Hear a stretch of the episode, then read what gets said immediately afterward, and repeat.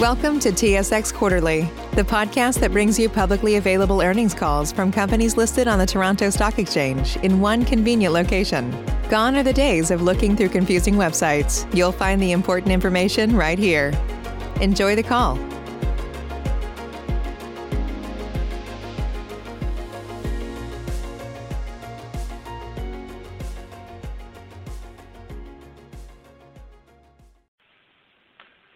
Good day, and thank you for standing by. Welcome to the Emera first quarter 2021 earnings call. At this time, all participants are in a listen-only mode. After the speaker's presentation, there will be a question and answer session. To ask a question during the session, you will need to press star one on your telephone. Please be advised that today's conference is being recorded. If you require any further assistance, please press star zero. I would now like to hand the conference over to your speaker today, Erin Power, Director Investor Relations. Thank you. Please go ahead. Thank you, Chris, and thank you all for joining us this morning. Emera's first quarter earnings release was distributed this morning via Newswire, and the financial statements, management's discussion and analysis, and the presentation being referenced on this call are available at our website at emera.com. Joining me this morning for the call are Scott Balfour, Emera's President and Chief Executive Officer, Greg Blunden, Emera's Chief Financial Officer, and other members of Emera's management team. Before we begin, I will take a moment to advise you that this morning's discussion will include forward-looking information, which is subject to the cautionary statement contained in the supporting slide.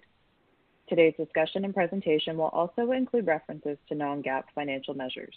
You should refer to the appendix for definitional information and reconciliations of historical non-GAAP measures to the closest GAAP financial measure. And now I will turn things over to Scott. Thank you, Erin, and good morning, everyone.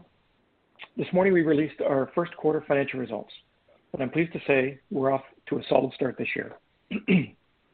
Our business continued to perform well and delivered quarterly adjusted earnings per share of $0.96, an increase of $0.17. We continued to execute on our capital program, and we're on track to invest over 2 billion dollars this year. And On the regulatory front, following important rate case settlements for Peoples Gas and for New Mexico Gas last year, we've now filed a base rate application for Tampa Electric. Our financial results and the underlying drivers of our growth this quarter highlight the overall strength of our business. We continue to see strong earnings growth from our U.S.-based utilities, and our reduced corporate interest costs reflect the steps we've taken to strengthen our balance sheet and our marketing and trading business continues to provide low-risk opportunity for us to earn strong returns when market conditions present, as they did this quarter. All of our major capital projects remain on time and on budget, while our teams continue to follow the enhanced health and safety protocols we put in place last spring as part of our pandemic response plans. We remain committed to investing between 7.4 billion and 8.6 billion dollars through the end of 2023 in renewable and cleaner generation, system reliability and integrity, infrastructure modernization, and customer-focused technologies such as smart meters. Our investments are expected to drive robust rate base growth of 7.5%-8.5% on an average annualized basis over the period. Carbon reduction has been core to Emera's strategy for more than 15 years. It's been a key driver of our growth, and it's what inspires our culture of innovation. In February, we announced our climate commitment, a set of clear, future-focused decarbonization goals, and we also shared our vision to achieve net zero emissions by 2050. This commitment builds on our successful track record of of meaningful carbon reductions already achieved and highlights our dedication to eliminating coal and advancing decarbonization. We're encouraged by the alignment with customers and policymakers who are also driving towards a lower carbon future.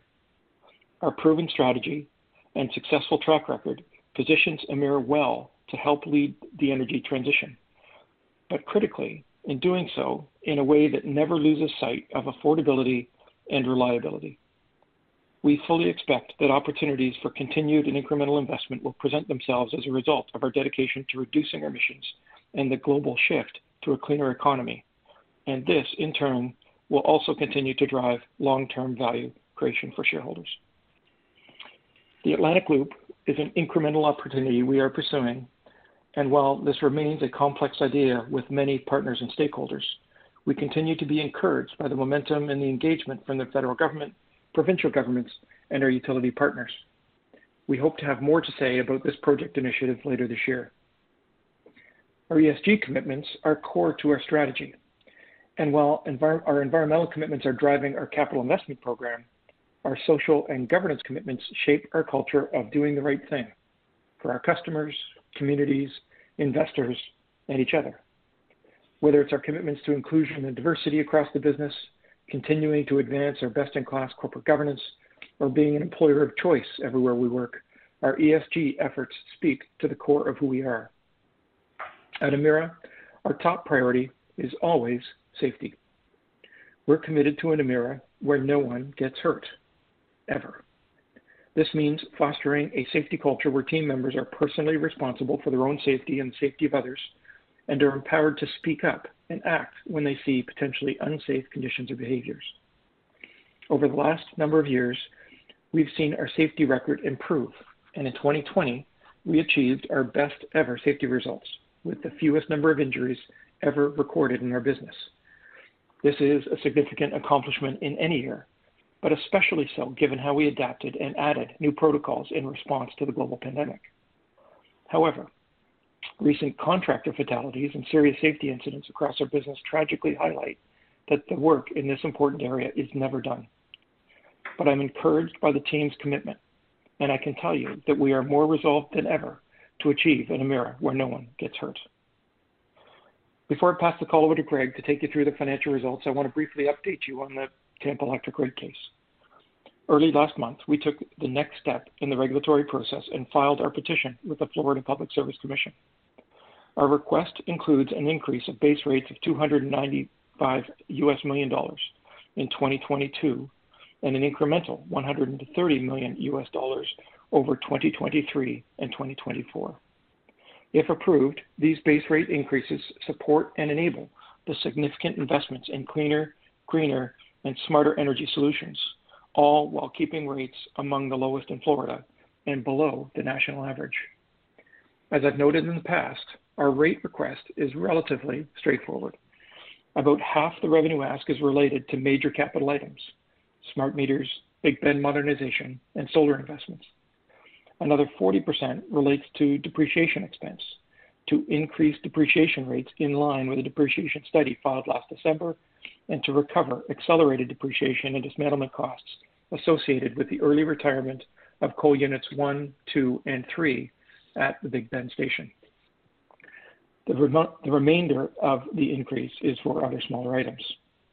We expect a decision from the Public Service Commission later this year to allow for new base rates to be effective January 1st of 2022.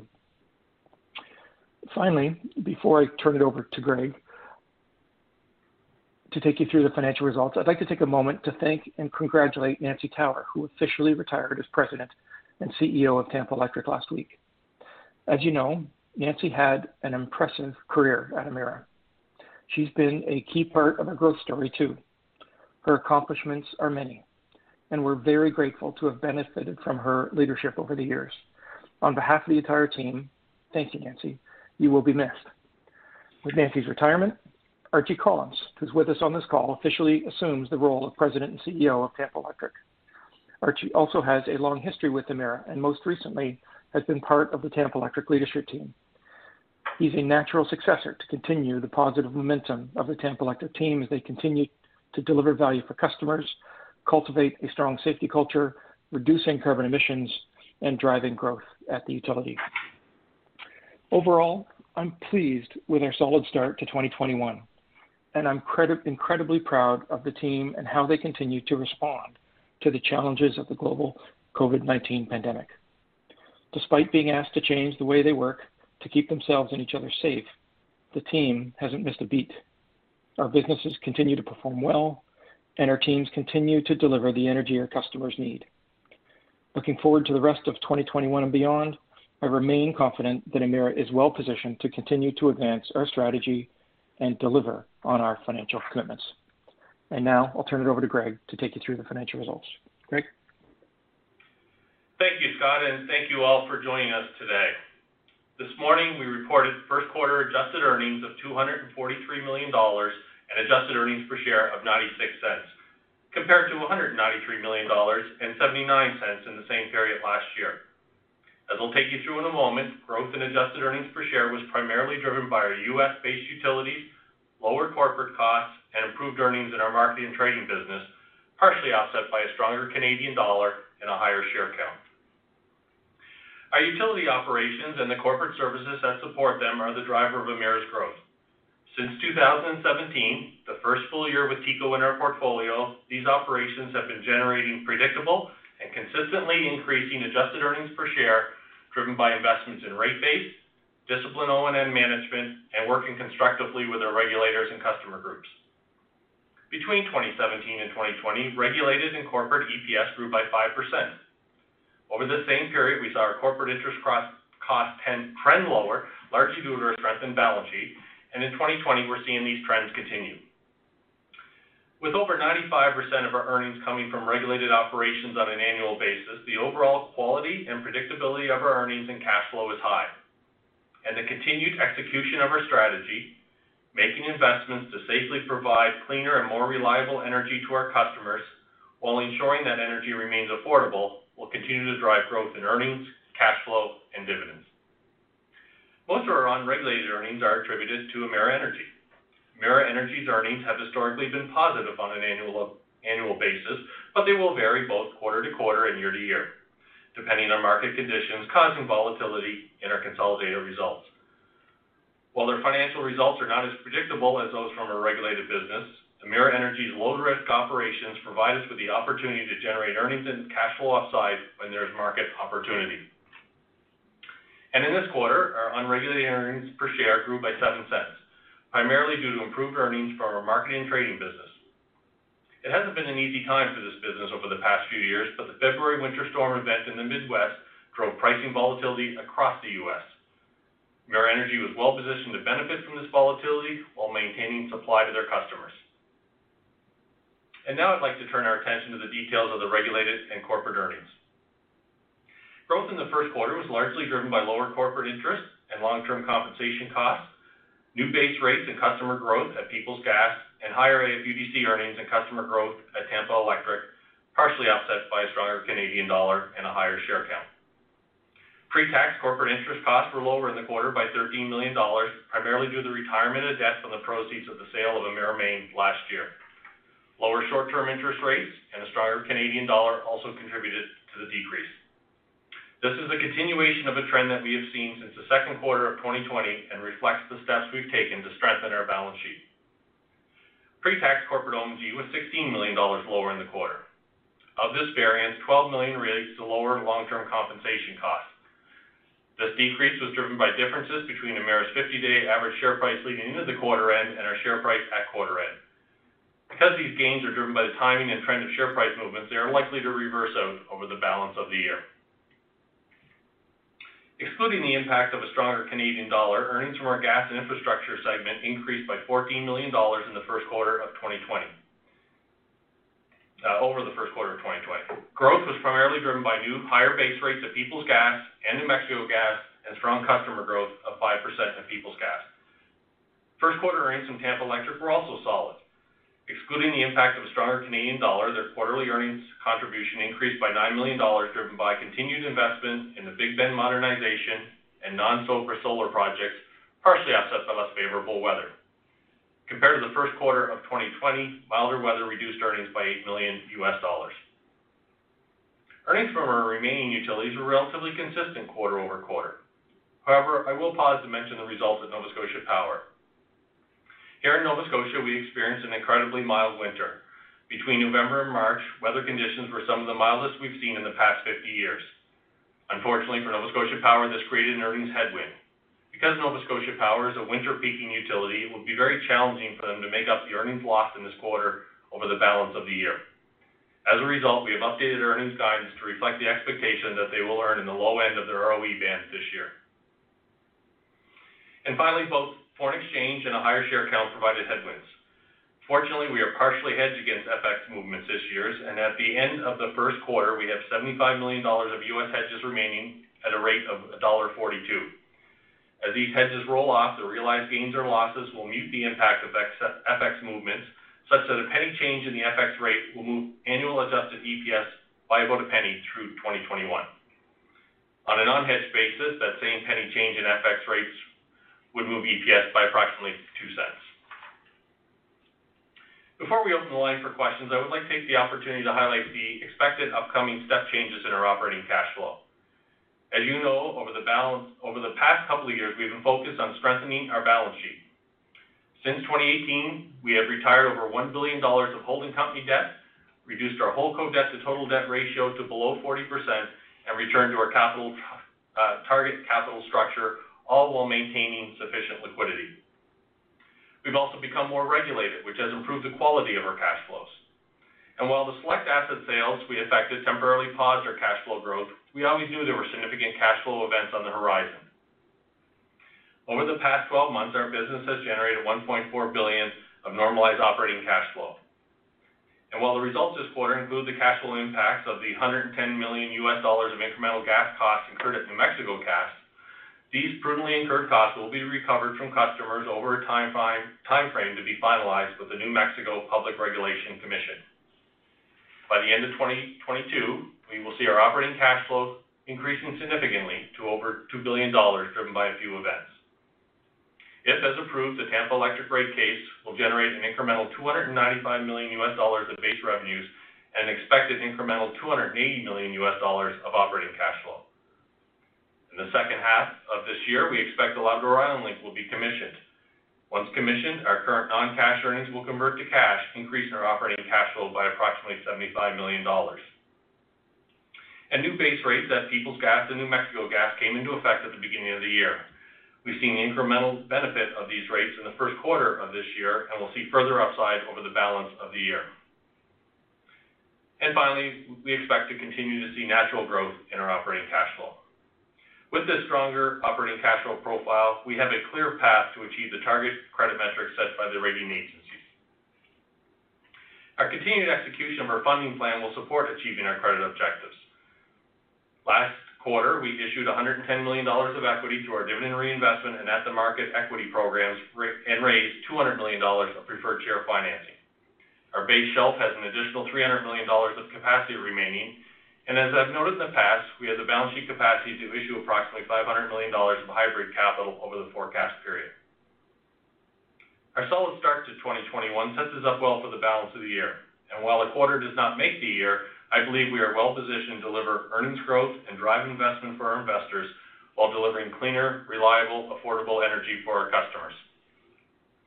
And before I turn the presentation back over to Erin, I would like to welcome Dave Bezanson back to our finance team. Effective May 1st, Dave has assumed the role of Vice President, Investor Relations and Pensions, and I know you will all enjoy the opportunity to get to know Dave. Erin?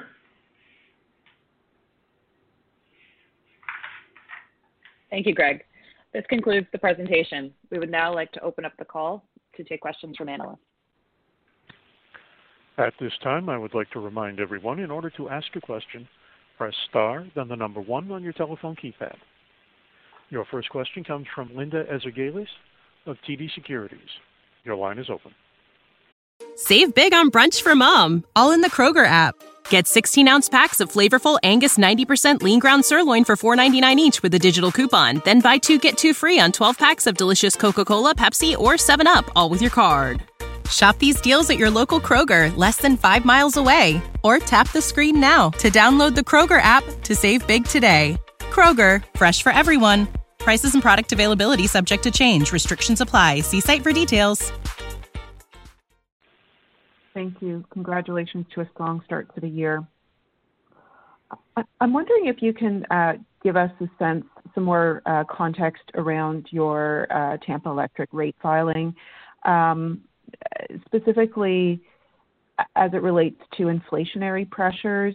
Uh, what are your embedded assumptions around there? And if inflationary pressures uh, increase more than expected, might there be any sort of relief, or how are you thinking about that?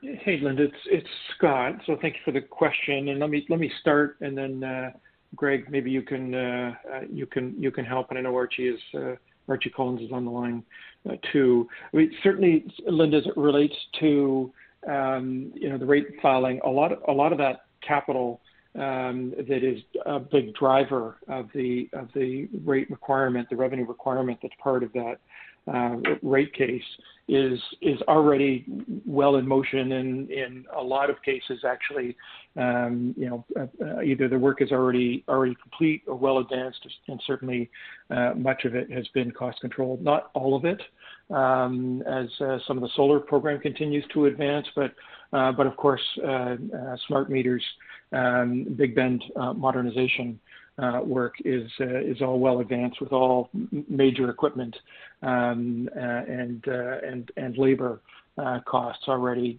committed and and contracted or, procured or in some cases even even in place. And, of course, you know, as I mentioned, the rest of the revenue ask really relates to depreciation. Uh, which doesn't uh, doesn't impact things as much. Now, with a, broader sort of over, override lens on uh, on inflation. Uh, Greg, anything that you can add to Linda's question? Um, Linda, maybe just a couple of things. Uh, I mean, if you know, we kind of think of our our inflation, I guess, exposure, if you will, in that particular business through a few different lenses. Obviously, to the extent that it resulted in higher commodity prices and, or fuel prices, in particular, that would flow through the fuel adjustment mechanism that we have. Um, we've done a pretty good job of terming out our debt, so we don't have a lot of risk uh, from an interest rate perspective. Um, obviously, um, we may see some on the capital side, and if that's the case, then obviously the capital that we're investing uh, could be uh, slightly higher. But then really the area that might, more on a shorter term basis, impact us would be just on our day-to-day operating costs. Um, but with the, you know, we can control the labor through uh, our existing labor agreements and those kinds of things. So there's probably a relatively minor uh, piece that we would have a little bit exposure. We did build in an inflation assumption um, that we think is sufficient in the rate case filing. So uh, at this point in time, I don't think it's anything that you should be overly concerned about. Thank you. And as a follow-up, I just wanted to also get some more of your thoughts on your financing plans um, you know, recognizing uh, that you still have some room on your at-the-market program, uh, is it, you know, reasonable to assume that that still uh, is a lever that could be likely?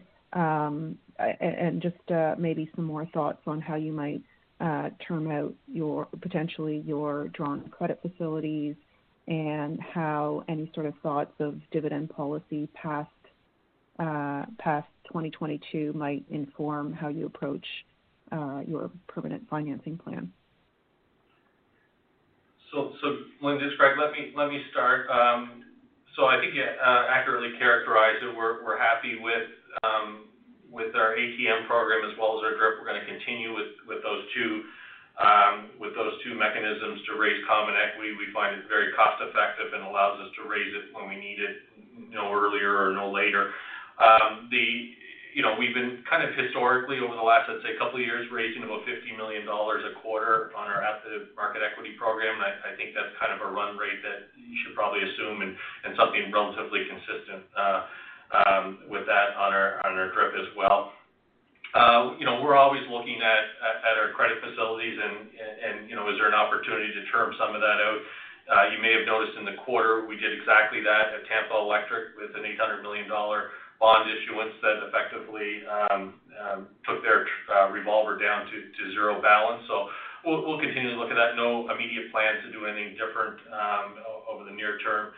And then as far as dividend policy, you know, I think that's ultimately a board decision, and you know, we would expect that uh, our current guidance, there'll be some updating of that in the fourth quarter of this year, as we traditionally have done in the past. Thank you. I'll jump back in the queue. Your next question comes from Rob Hope of Scotiabank. Your line is open. Yep. Morning, everyone. Um, first question is just on the opportunities under development. Uh, you know, you continue to, you know, you know, add, we'll call $170 million of potential opportunities in 2021. Uh, how are you seeing, you know, some of those shorter term opportunities uh, progressing? And then, you know, it looks like Atlantic Loop is, you know, more of a back half kind of a next step for information there.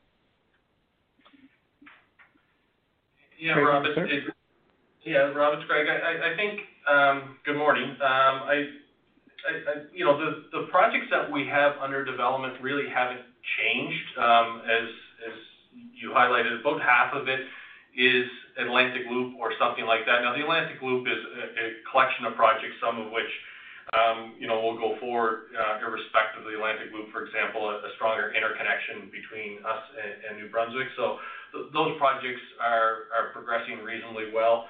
Um, you know, we have some modest projects, I would say, still under development for 2021. and um, You know, whether they land in this year or the early part of next year, I still think it's a little premature to know that for sure.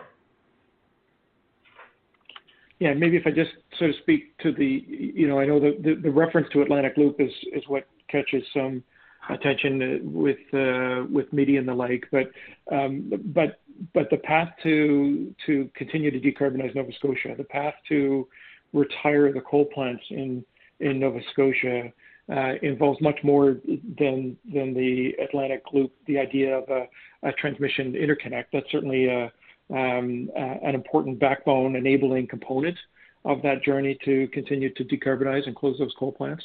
Uh, but there's a lot of infrastructure that needs to be uh, built and enhanced in Nova Scotia as well. And so we'll see some of those things happen probably irrespective of the sort of the technically defined Atlantic Loop transmission project, as Nova Scotia Power continues its journey Uh, to decarbonize uh, and progressively retire its coal plants. Excellent. Uh, all right, second question. Um, you know, just taking a look at the TECO rate case once again, you know, it's been out there for, you know, a little over a month now. What has the feedback been from stakeholders and, you know, any opportunity for a settlement here? Archie, you wanna take that one? Sure. Good morning, Rob. You know, I would say to this point, uh, feedback from from uh, stakeholders has been balanced. It's been fair. I think there's a recognition that, uh, you know, the the investments that we've made or that we are making um, are things that customers are interested in. It's what society is interested in. We're We're decarbonizing, we're driving down the use of coal, stabilizing our fuel cost over time, and so, you know, modernizing our grid, improving resiliency, reliability. So I think that there's an acknowledgment that uh, that that these are these are investments that are in the social interest and that over the long term, they're they're they're good for the cust- for our customers. And so we've been pleased that, uh, for the most part, that's the feedback has been has been fair and balanced.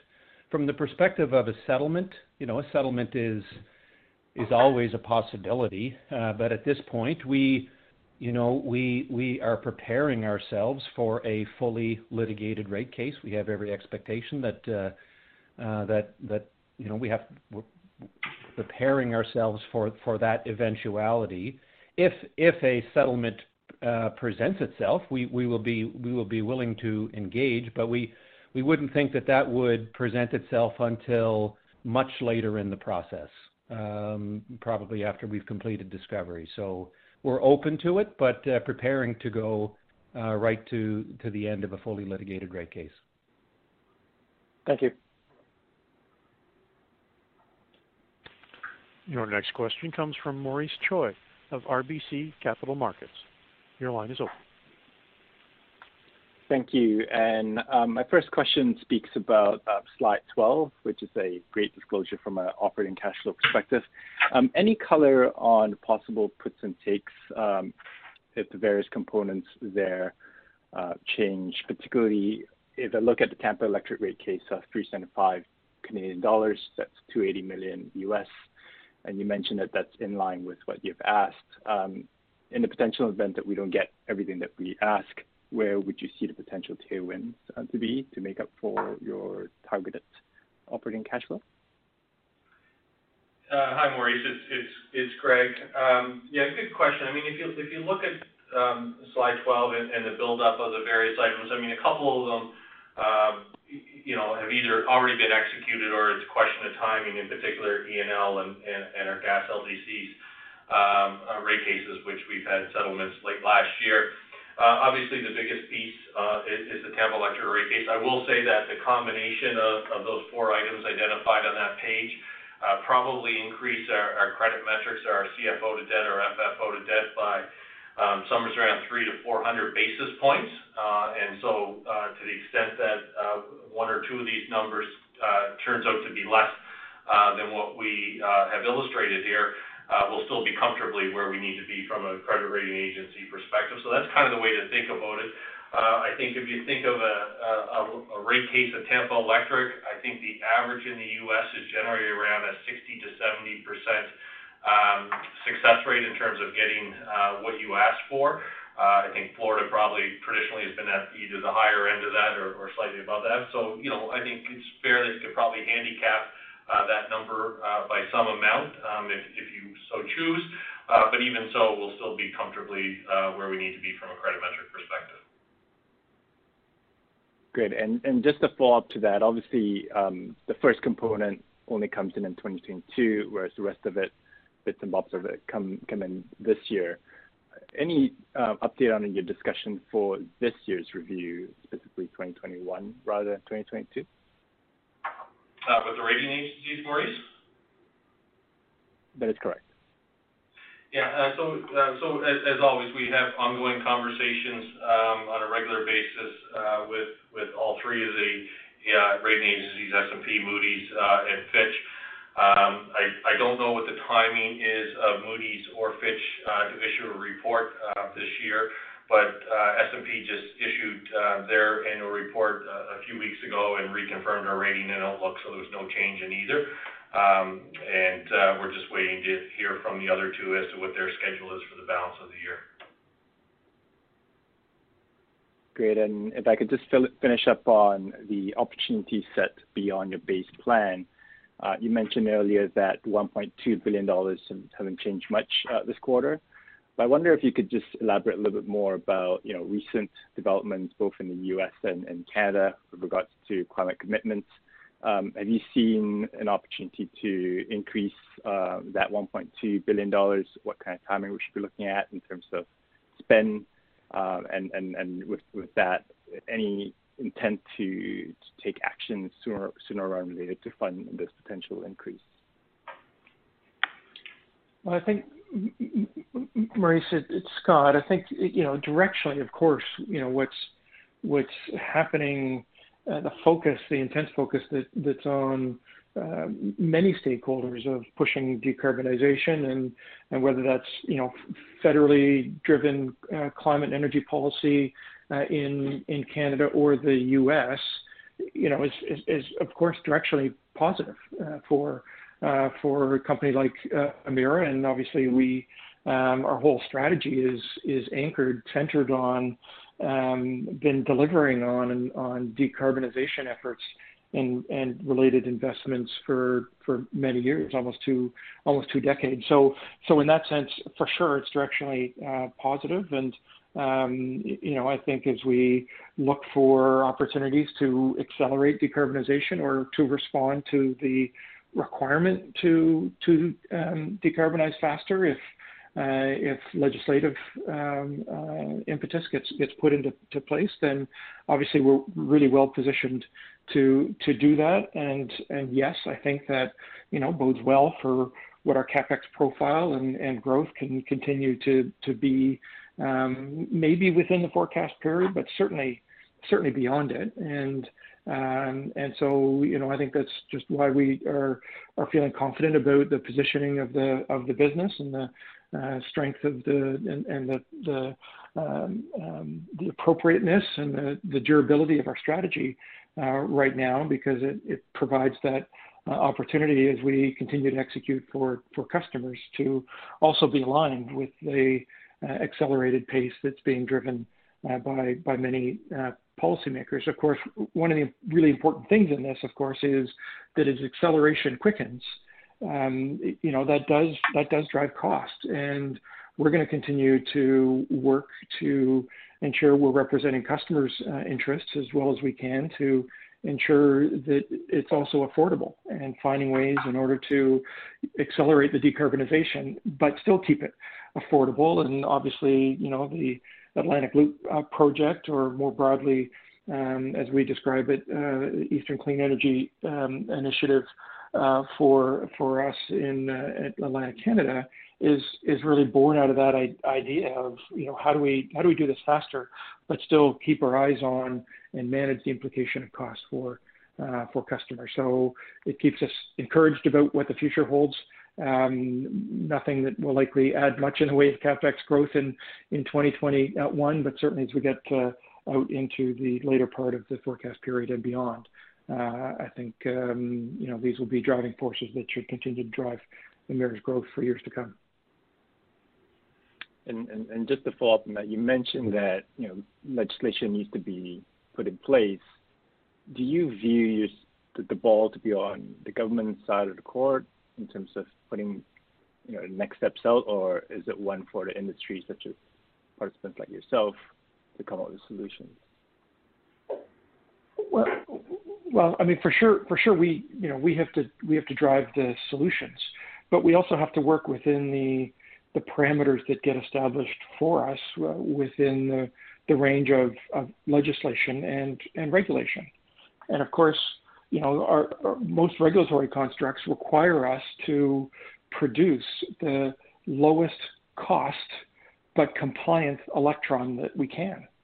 Not the cleanest, but the lowest cost and compliant electron. And so, uh, to the extent that we can, as we are the, you know, the Big Bend modernization project in uh, in in Florida, you know, we're undertaking that because that that cleaner energy, that that, that transition from coal uh, to to gas at Big Bend Station is more affordable for customers. It is it is less expensive, and therefore, you know, that's a that's a, a great self um, driven initiative.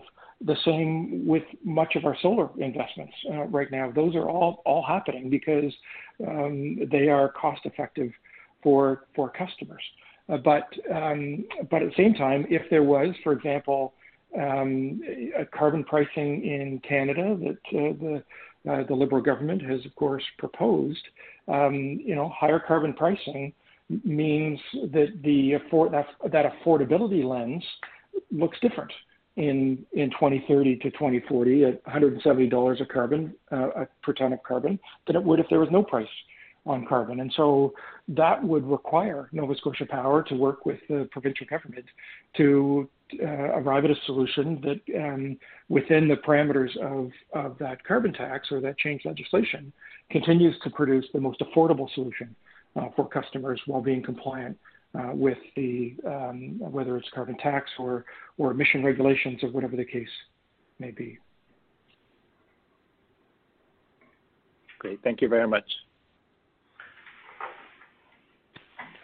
Your next question comes from Mark Jarvi of CIBC Capital Markets. Your line is open. Thanks. Good morning, everyone.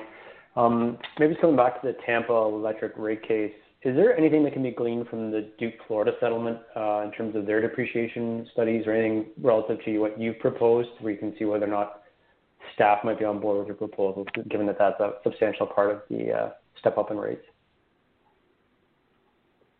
I think I'd start this way, and if if uh, Archie or Greg want to chime in, would would let them. But look, I mean, every every rate case submission is uh, is different. So I think you know everyone need, would need to be careful. We need to be careful about interpreting um, uh, you know the result of of one rate case into another. Of course, you know we pay attention to that. We pay attention to uh, the rate case filing that uh, the Florida Power and Electric have done. But you know, our case needs to stand on its own and the merits of the capital that's been invested and the depreciation study, uh, the independent depreciation study that is uh, has been has been done that uh, helps to guide uh, those discussions. And you know, the the team at Tampa Electric, I know, has uh, put a huge amount of work in to ensure that as, as it's responding to the um, needs to invest that uh, capital and, and address the appropriate requirements for uh, depreciation and, overall uh, cost of the business that uh, it's doing so prudently and with a lens on impact to affordability for customers. And um, and so, you know, confident in that sense that um, the work that's been done and the rate case that has been uh, filed with the support for that um, all you know stands on its own. Very very well thought through, very well um, uh, considered with benefit of expert uh, opinions, and and the team will work through that process with uh, with stakeholders and the FPSC uh, as the year uh, progresses. Okay. And then um, for Greg, um, obviously some proposals on tax changes in the U.S., but also in Canada. Does that put you in a bit of a holding pattern in terms of positioning of corporate debt or, or you know, any sort of updated thoughts in terms of how you might respond if there are some changes in taxation policies? Yeah, it's um, it's it's probably a little bit early to to tell. I mean, I think it certainly looks like, you know, if I start in the U.S., Mark, that um, that the Biden administration is looking to increase corporate tax rates. Uh, that really doesn't have any impact on our financing other than our U.S. denominated debt would, you know, you know, the after-tax cost would be lower than it is uh, it is today, but it, doesn't really have any impact on us from that side of it. Um, it looks like uh, the discussions are having around um, the thresholds for alternative minimum tax would be sufficiently above uh, our taxable income in the U.S., so we, we shouldn't get caught by that at all. If I turn to Canada, um, you know, really it looks like a couple of themes that are emerging. One is the elimination of any kind of cross-border tax structures. We really don't have anything in place that uh, is worth mentioning, so that's not something that we're very focused on um, at this point. Um, and then I guess the last thing is they're still working through the mechanics on, is there gonna be any kind of interest deductibility limitation, which we have to be careful of, I think, in Canada because obviously Canadian utilities run at a much thinner capital structure. And, you know, I certainly wouldn't want to see us in a position where we couldn't uh, raise uh, incremental um, debt at the uh, Canadian regulated utilities because of that kind of limitation. So I think there's some work to be done on that. It, probably pushes us long term. That means, which we really are effectively today, what it means is, is you know, holding company debt is probably going to be, um, you know, raised in the United States as opposed to Canada is what I I'd be speculating at this point. That's great color. Thanks for that, Greg.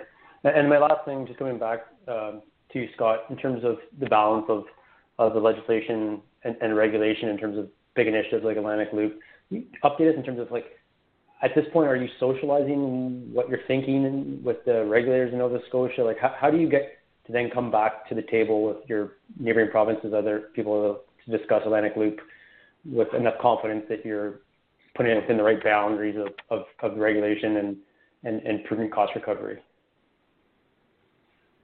Yeah, uh, Peter, are you comfortable to answer that? I am, Scott. Um, I guess what I'd say to that, and, and good morning, everyone, um, is that you know it is a complex project involving multiple stakeholders, multiple provinces, utilities, and so we are having I'd say, you know, still early day discussions with all. Um, and there's opportunity, I think, to to bring um, more uh, those stakeholders uh, into the discussions in the coming months.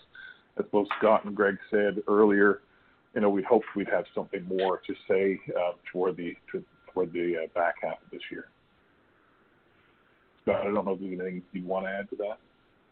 Yeah, no, I think I think that's exactly right, Peter. And and and Mark, I think the only other thing I'd say is, look, you know, you know, it is a, you know, it's multiple stakeholders uh, involved in in anything like this around energy um, uh, policy, and and in our case, in Nova Scotia, um, as we you know work to ensure that you know as the changing landscape of of of, um, of energy policy federally to the extent it impacts the province. The, you know, the province is deeply engaged in that, and of course, Nova Scotia Power um, continues to to work with, always works with its its regulator and its and its stakeholders, and and that process has, has started here uh, now. Of course, you know, there's not perfect clarity yet on on any of these things, but keeping those stakeholders uh, aware and uh, involved and engaged uh, through the through the piece. We're pleased that uh, um, you know, the uh, the province's um, uh, awareness and and, um, and, and support of, of something like the Atlantic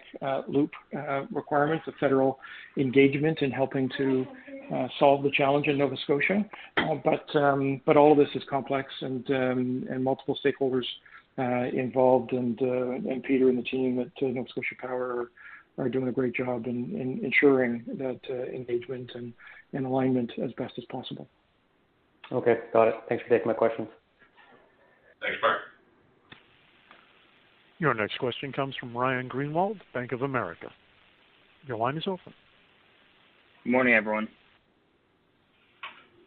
Morning, In terms of further potential developmental opportunities, can you guys talk a bit about how you're thinking about any discrete opportunities coming out of the potential infra bill in the U.S.?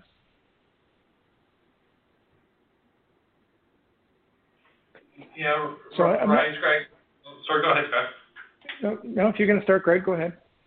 Again, I think there's there's it's, it's probably a similar answer, Ryan. It, it feels a little premature. I mean, there's a couple of things happening. Obviously, there's the infrastructure bill, and and you know we're we're looking at what that might um, might mean for us. I'd say probably not in the next couple of years, but as we look broader than that, and then, of course, there is, you know, more of a sensitivity in some of the markets too, as well, uh, in terms of uh, system resiliency, in particular, because of the events in Texas. So I'd say there's a couple of things that uh, are happening, all very consistent with the themes that have driven our capital investment to this point. And, you know, we're, looking to see what the opportunities may mean uh, for us and, for our, business and for our customers.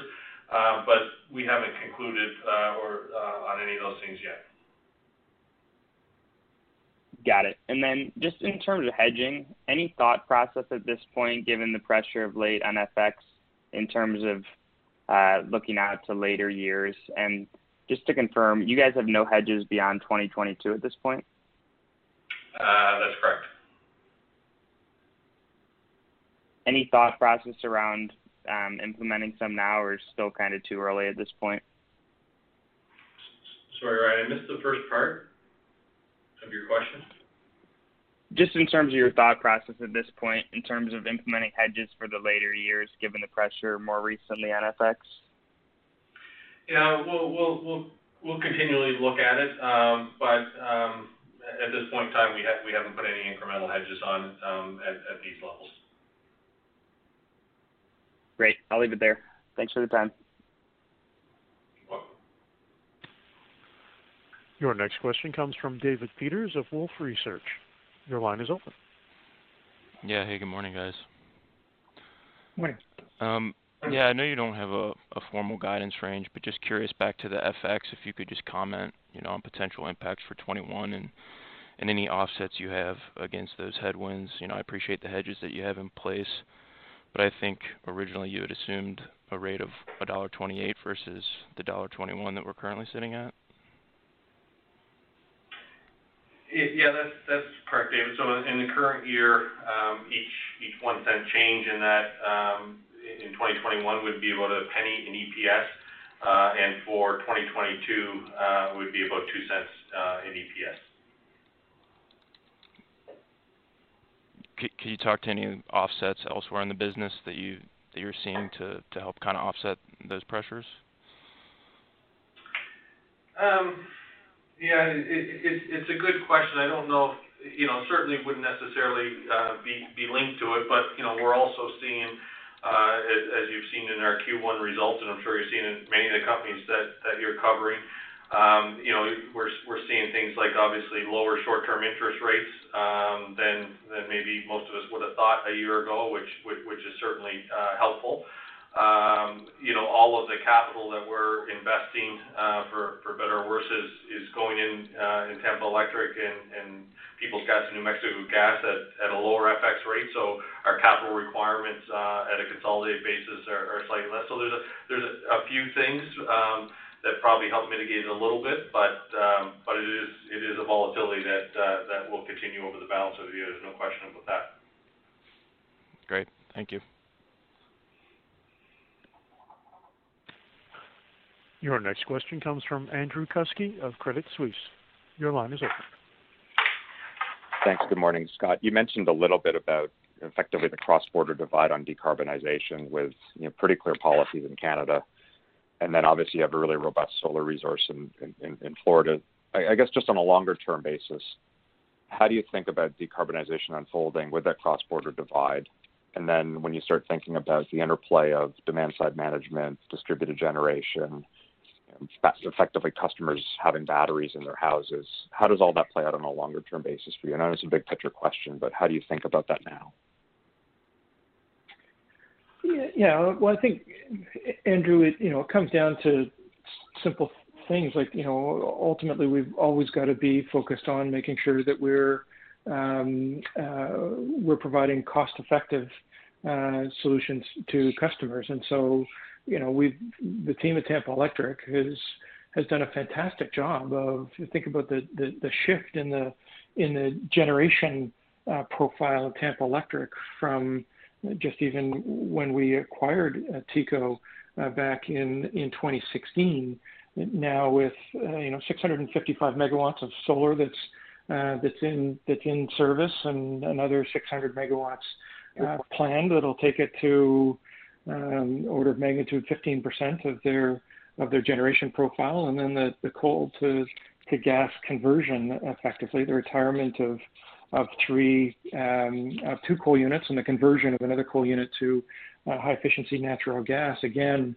just a, a you know a, a, massive change in in not only the generation profile but the the carbon uh, profile for Tampa Electric, and in that case, all doing it uh, on a basis that is more affordable to customers than than if they hadn't made those changes. And so, you know, really continuing to to think about the business that way. To, as I say, you know, this culture of of innovation, which is a, a, a big word and and, and maybe doesn't sound like it really should apply to any utility perhaps, but but there's an element of, of that in in driving you know the transition that, that has happened in uh, in Florida that has already happened and still needs to happen in uh, in Nova Scotia and frankly in the Caribbean and our gas utilities uh, too. And and certainly as we think about distributed um, uh, uh, generation and and um, you know that uh, that trend.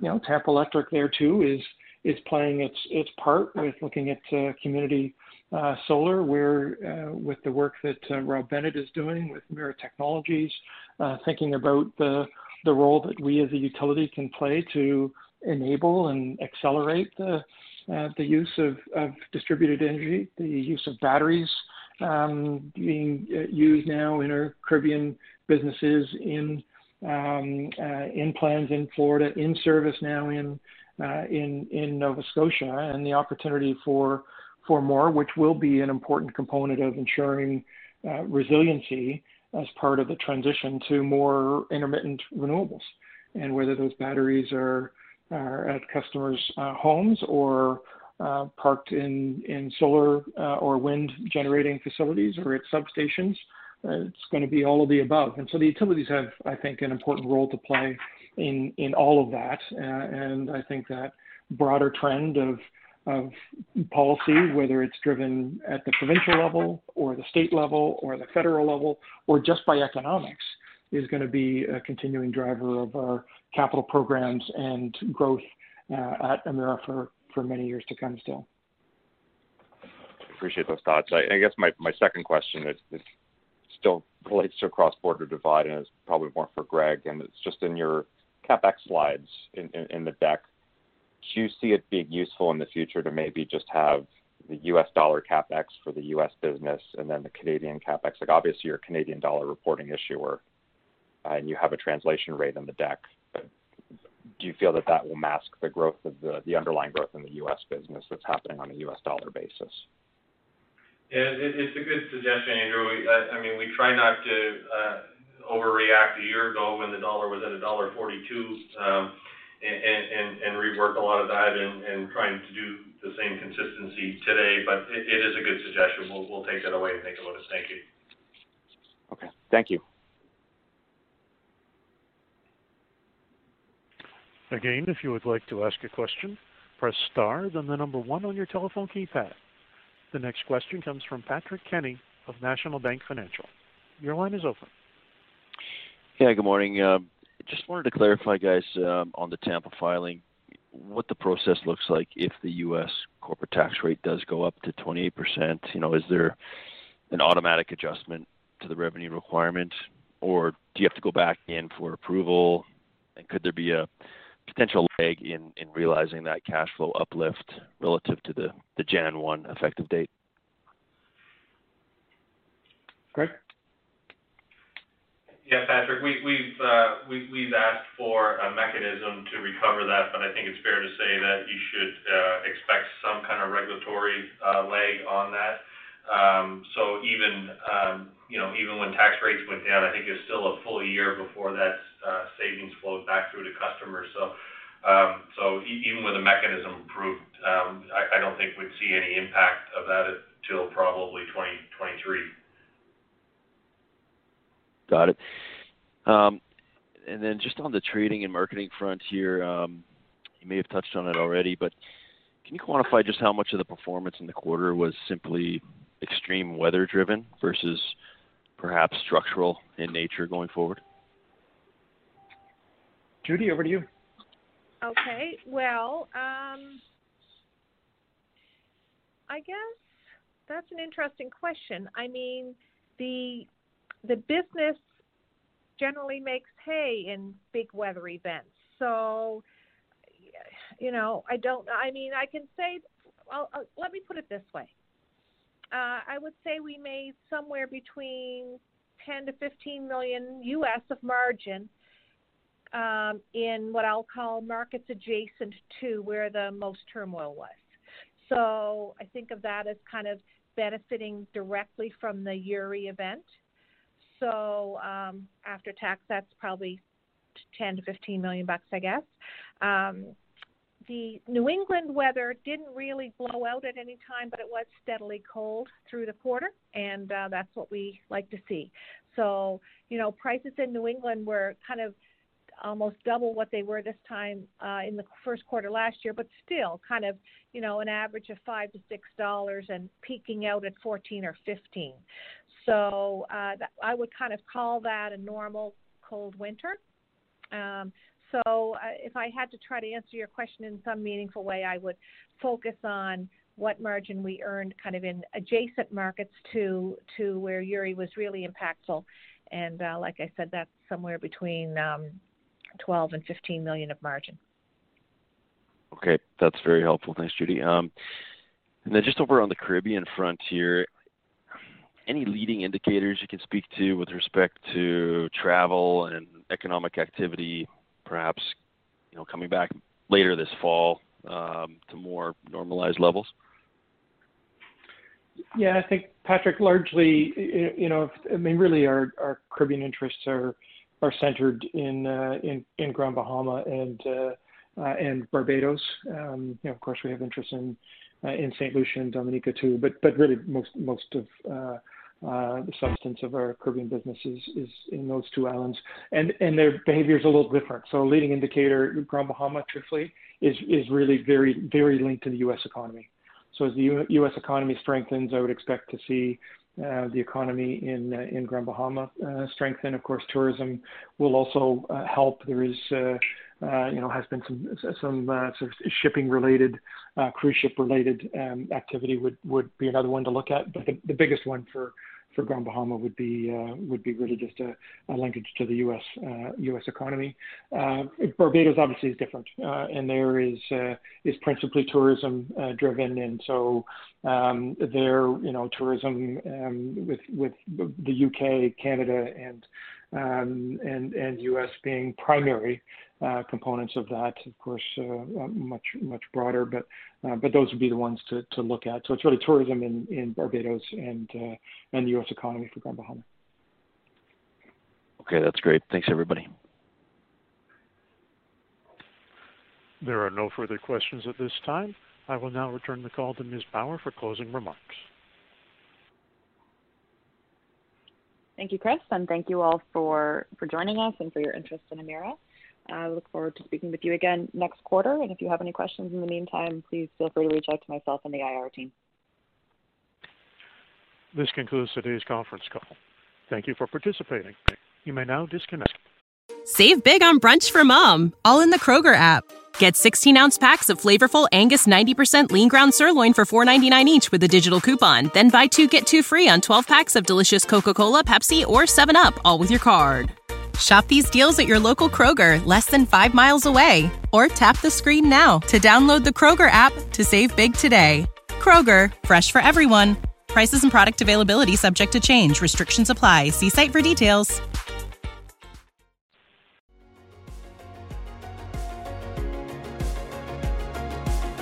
Thank you for listening to TSX Quarterly. If you enjoyed the cast, remember to leave a good rating. And remember, for any additional inquiries, please consult the company's investor relations section on their website. See you next time.